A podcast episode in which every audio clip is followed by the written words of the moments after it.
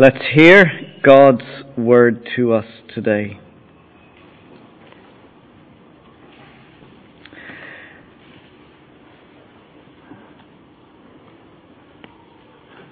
When Israel was a child, I loved him, and out of Egypt I called my son.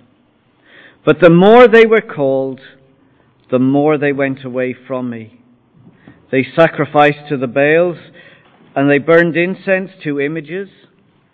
It was I who taught Ephraim to walk, taking them by the arms, but they did not realize it was I who healed them. I led them with cords of human kindness, with ties of love. To them I was like one who lifts a little child to the cheek, and I bent down to feed them.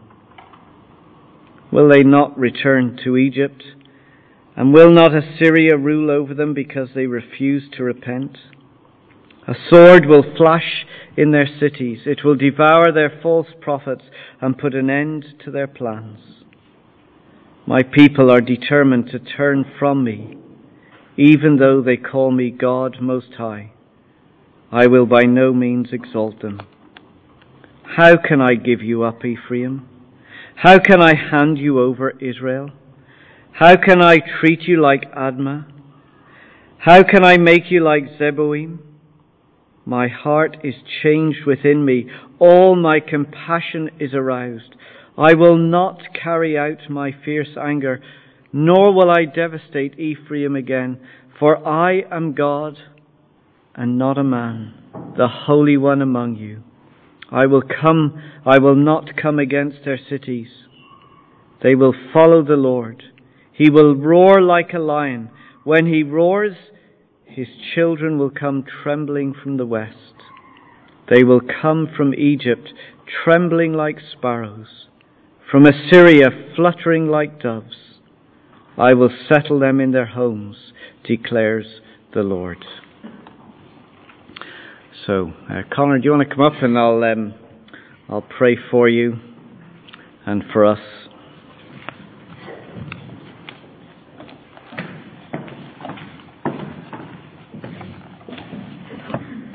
There's a flicker. Okay, let's pray. Father, thank you for your word that we have been able to read.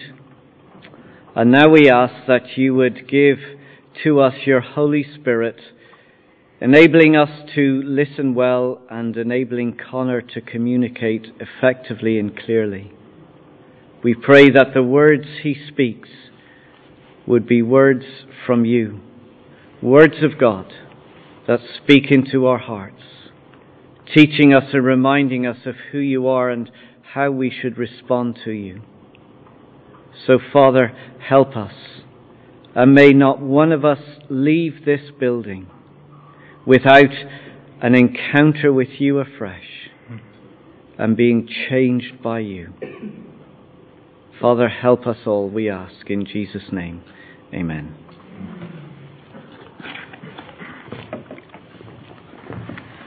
Thanks, Johnny.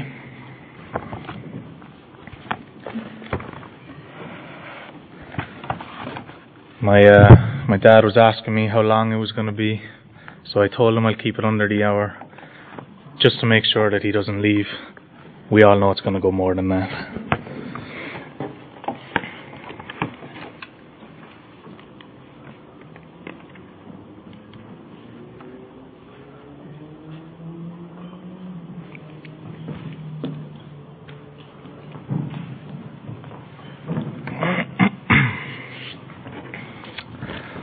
Once upon a time, there was a carpenter. He used to make toys. He had no wife, but more than anything in the world, he wanted a child. He knew that he would love this child as best he could. One night, after he had finished building a wooden puppet, he found himself wishing upon a star that the puppet would become a real boy so that he could have a child. You've probably never heard this story before. Sure enough, that very night a blue fairy came and gave the puppet the gift of life. He was able to walk and talk, though he was still made of wood. The fairy also gave him a cricket as a conscience to guide his path in a tough, troubled world. Well, the next morning, when the carpenter awoke from his slumber, he was ecstatic. He finally had a child, and just like he knew he would, he loved that child more than his own life. He got everything the child needed a bed, clothes, education, and plenty of hugs and kisses. Of course, this is the beginning of Pinocchio, a beloved children's movie. But the story we're looking at in, in chapter 11 of Hosea begins in a very similar way. The only difference is this is a real life love story of a father to his children. If you were listening carefully to Johnny as he was reading through it, you would have noticed there's almost like a, a sandwich effect in this chapter. It starts off talking about God's love, it then moves into maybe something a bit more difficult. Ralph introduced it to us earlier God's discipline, and then goes back to, to God's love and God's mercy. So the, the sermon this morning will hopefully have that same, that same sandwich effect. Verse 1 we read When Israel was a child, I loved him. The story in Hosea is even more wondrous than the story of Pinocchio, because while the, the blue fairy gave Pinocchio life and Geppetto was his father that loved him, in Hosea, God gave life to the Israelites and was their father that loved them. It wasn't just words either. In verse 3, we learn that it was God who taught Ephraim or Israel to walk. He took them by the arms and healed them.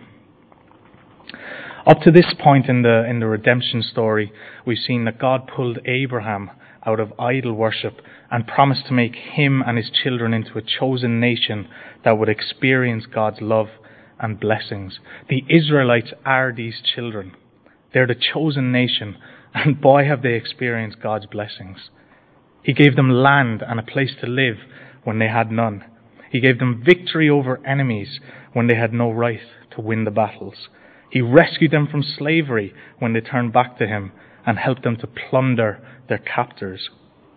He gave them kings that allowed them to prosper as a nation and become the envy of all other nations. Verse 4 I led them with cords of human kindness, with ties of love. To them I was like one who lifts a little child to the cheek and I bent down to feed them. What an image of our God as such a loving Father to those Israelites who were constantly rebelling against Him. And the Lord did indeed bend down to literally feed them with bread from heaven when they had no food. What blessed children they were. What blessed children we are. Nobody here is, is like Pinocchio when he was just a puppet that, that couldn't walk, talk, or think. Everybody has the gift of life. Not enough of a blessing? How many of us have spent a night homeless? How many of us have been so hungry we had to resort to eating out of bins or thievery to survive? How many of us have had to endure the horrors of war? How many of us have had to experience a mass shooting how many of us have been educated? How many of us have friends or family that love us and that we love? We are blessed children. We are the envy of many nations around the world that don't experience these blessings. But we, like the Israelites, like Pinocchio, ignore our blessings and take advantage of the father's love. The first day Geppetto trusted Pinocchio to go to school, to give him a bit of freedom and, and an education, he uh, bumped into the wily, honest John and decided it would be best to turn away from his father, to disobey his conscience. The Israelites, we see in verse 2, that the more they were called, the more they went away from me. They sacrificed to the Baals and they burned incense to images. After all God had done for them, they turned away from him. The more he pursued them, the more they wanted to do their own thing. The more blessings he gave them, the more they replaced him with other gods. The more God has mercy on us, the more we feel like we don't need him. The more blessings we receive in our lives, the more we think we accomplished it ourselves. The more grace he bestows, such as relenting from his wrath, the more we turn away from him. The more he delays his judgment on this wicked world to give people a chance to turn to him, the more we turn to other gods made of wood, worthless. The gods of sex, like the Israelites went whoring after in our passage. The gods of money and security. The gods of family and friends the gods of freedom of choice, the gods of self, the gods of conscience, a person's own moral sense of, of what's right and wrong. Name your own God that you have turned to in replace of the one true God. Every single one of these gods I've mentioned are good when they're not put in place of the Lord God. Sex is a glorious gift from God when performed between one man and one woman in the confines of marriage. Money and security are needed to survive. Family and friends are an amazing blessing from our Father God. Freedom of choice is another blessing when we align our choices with what the Lord teaches. The self is of great worth when we view ourselves as God does fallen children whose value comes through what Jesus has done on the cross. The conscience is a great thing to guide our path in a tough, troubled world when we make it adhere to what's stated as morally right and wrong in God's Word. However good these things are or can be, none of these gods deserve to be in place of our Father who created us and loves us more than anything else. Verse 7 says, My people are determined to turn from me. We find good things from God and manipulate them so that we don't have to feel like we're under authority. So we can feel like adults in control as opposed to the children that we really are. We are determined to be rebellious. We'll take a look at the consequence of this determined rebellion. The end of verse 7. Even though they call me God Most High, I will by no means exalt them. This is heartbreaking. This is the same God speaking that has just told us about how he led Israel by the arm and taught her to walk. The same God who lifted Israel to his cheek and kissed him lovingly. Now he is not able to take pride in his children. His children have disobeyed, turned away so badly by running after other gods, gods that allow all kinds of, of sexual rituals and, and self harming, we read from other, other parts of the Bible. The more the Lord called them, the more they turned away. So, now it's time his children to be disciplined verses 5 and 6. Will they not return to Egypt, and will not Assyria rule over them, because they refuse to repent? A sword will flash in their cities, it will devour their false prophets, and put an end to their plans. God has tried being merciful and gentle. He has sent prophets to tell them to return to their God, including the writer of, of this book, Hosea. He has blessed them in the land that he graciously gave to them when they were wanderers in the wilderness.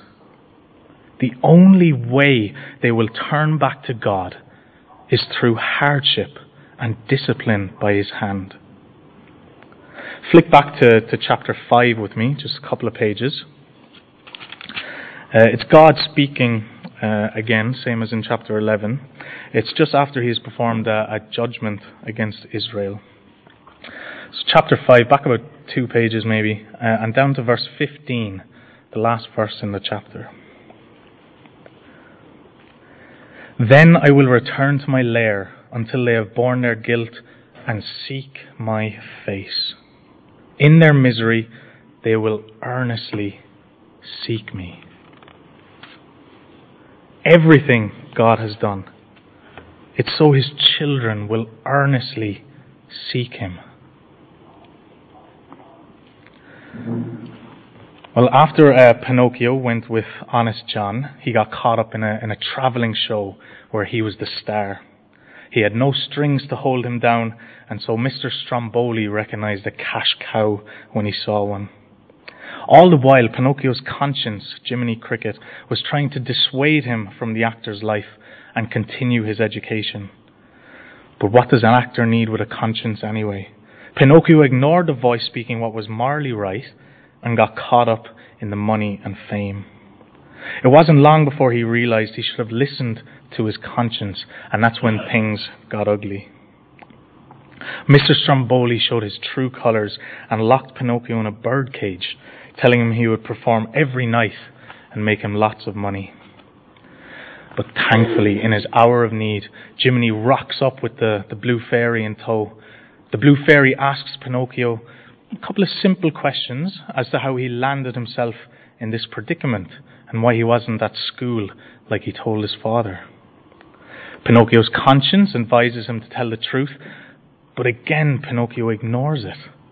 He lies to make himself look better, and all of a sudden, the consequence of turning away from his father, the consequence of disobeying his conscience, becomes as clear as the nose on his face. God's word and God's instructions to us are good. When we turn away or disobey, there will be consequences that we won't be happy about. When I started college, uh, I went out with my friends during Freshers Week. I got drunk. I started a fight with some random guy. My friends quickly had to bring me to the hospital, where I discovered my jaw was broken in two places. Turned out this random guy was a boxer. I was on a liquid diet for two weeks because they had to have my jaw wired shut. I'd like to say I, I learned my lesson and never got drunk again, but just like the Israelites, it takes a few goes for God to get through to me. God tried being merciful where I had close calls with cars lightly going over my ankles, but it wasn't getting through to me. Discipline was needed and it was the only way I would listen. Discipline is a loving action from a loving God. I could have done even more serious damage to myself if it wasn't for God's discipline, dragging me back to Him. When we're going through tough times, the first thing we should ask ourselves is Is there sin in my life? There won't always be, this life is fallen and it's very, very hard.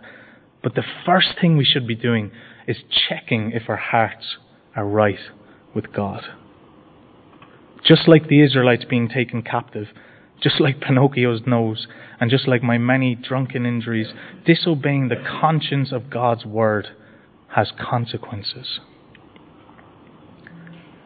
However, like Ralph informed us earlier, the primary consequence of our guilt and disobedience has been paid for by God Himself. Only Friday night, um, I was at a gig. It was three tribute bands. I'd never seen tribute bands before. Um, but basically, these bands have decided to give up any chance of a, a career for themselves and they only perform songs by one band. As I was listening to it, I was like, these guys must really love this band if they're willing to give up that. And every single rehearsal, every single gig, they're going to be playing the one band songs over and over. As I was walking away, it struck me that do I take God's love for granted?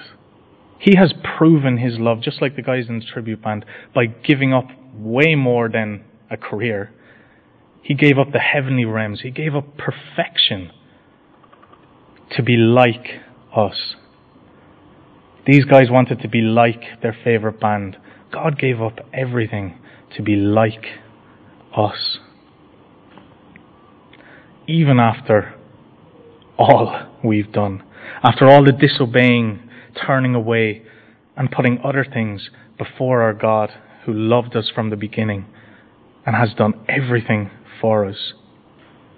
Even to the point of giving up the glory of heaven to come down as a human and die the death that we deserve. Even after all this, he still shows mercy and compassion for the rebels. For you and me.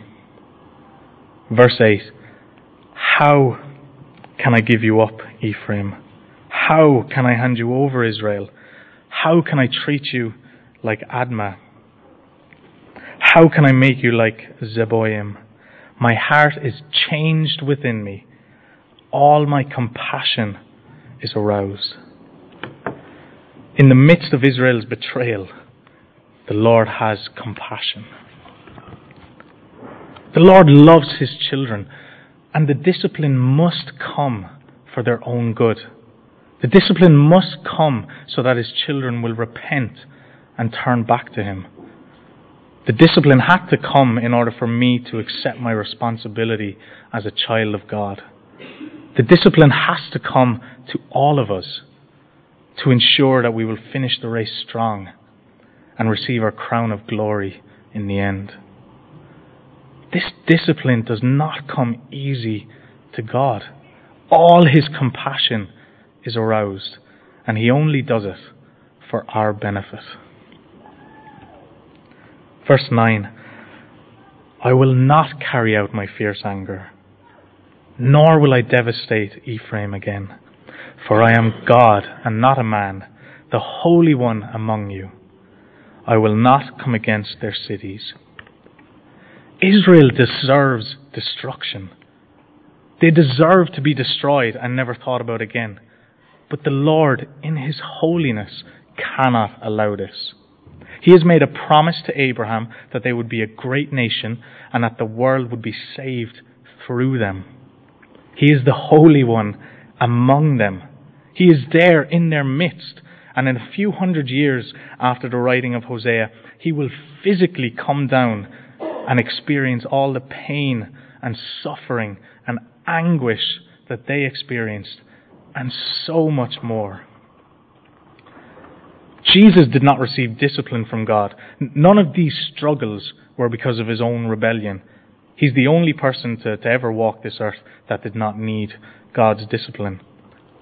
He is also the person who experienced the most suffering in his life, more than any other person. He could have changed it. He had the power to stop it. Why didn't he? I'm sure if you were given the choice, you would get rid of all your suffering, as we're going to be uh, learning about from next week onwards. Jesus could have and didn't. Why? Because every time he looked upon the face of those he loved, other people, his compassion was aroused. He remembered his father's promise to Abraham he remembered how he led his people by the hand and taught them to walk and heal them. This is the God we worship. God the Father, God the Son, and God the Holy Spirit that still resides with his people today. Have you accepted God's compassion? Have you understood what it cost God to give up his only Son and what it cost Jesus to go through all those trials and the ultimate trial at the end to be separated from his Father, who he had a perfect relationship with. Have you asked the Holy Spirit to help you live a life that honors the sacrifice that Jesus made for you? Have you repented and turned back to your Father in heaven who has loved you, disciplined you, and is waiting to throw his life saving mercy at you. Like Pinocchio when he was freed from his cage, all he had to do to receive his mercy was accept that he was wrong. Accept that there was nothing he could do to remove himself from his predicament that he himself had landed himself in. And accept the free gift of help from the blue fairy. Like I had to come to the realization that I was damaging myself, physically, mentally, but most importantly, spiritually. I had to understand that I was breaking my relationship with my loving Father, who had done everything for my good. I had to accept the free gift of forgiveness that has led and will lead to eternal life with my loving Father. My Father who will always be there to work things out for my good. Everyone in this room needs to make a choice. Are you going to continue in your destructive, rebellious patterns? Or will you accept the free gift of life and forgiveness that Jesus has provided? Will you change your life so that you can experience all of God's blessings as He intended? It begins with accepting the free gift of forgiveness being offered to you from your loving Father. Verses 10 and 11. What a brilliant way to, to finish what we've been looking at this morning. They will follow the Lord. He will roar like a lion. When he roars, his children will come trembling from the west. They will come from Egypt trembling like sparrows, from Assyria fluttering like doves. I will settle them in their homes, declares the Lord. It has worked. God's plan of salvation and rescue has worked. His people are repenting and coming back to Him. They're recognizing their folly and that He's the only source of true life. True life that's everlasting. In God, they no longer have to be captives. He will settle them in their homes. Pinocchio accepted the free gift of rescue from the blue fairy and out of gratitude promised to be good from now on. If you're familiar with the story, you know it didn't quite go swimmingly for him after that.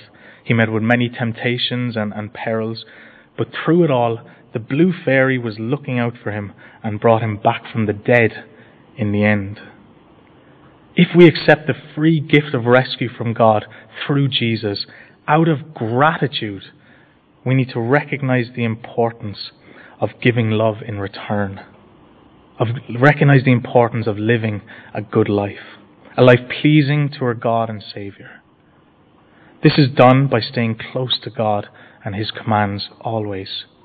Every day talking to our Father through prayer and listening to Him through the Bible. As we come into this, this new year, there's no better time to make our, our resolutions. The first thing we need to do, like the Israelites needed to do, is turn back to God.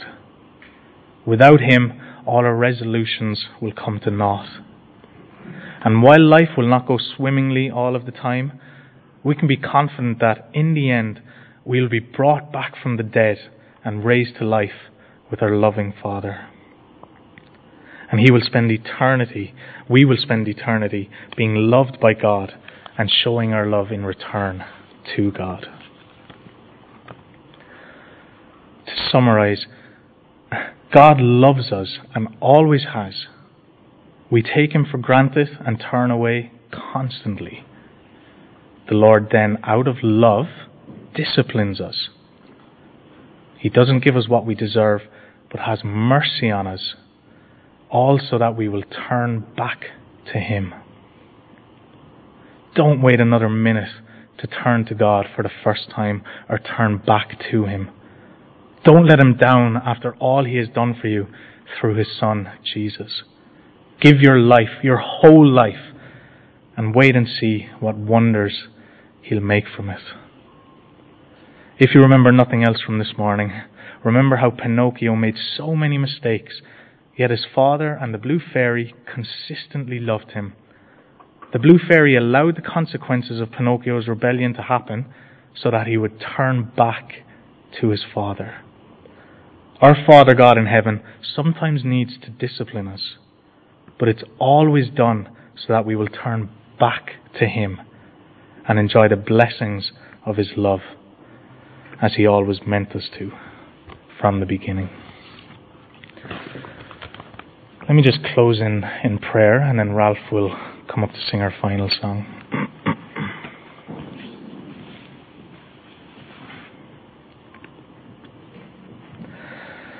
Father God, thank you so much for your love. You loved us from the beginning. We rebel, and you still love us. I pray that not one person in this room would take that for granted in the week ahead.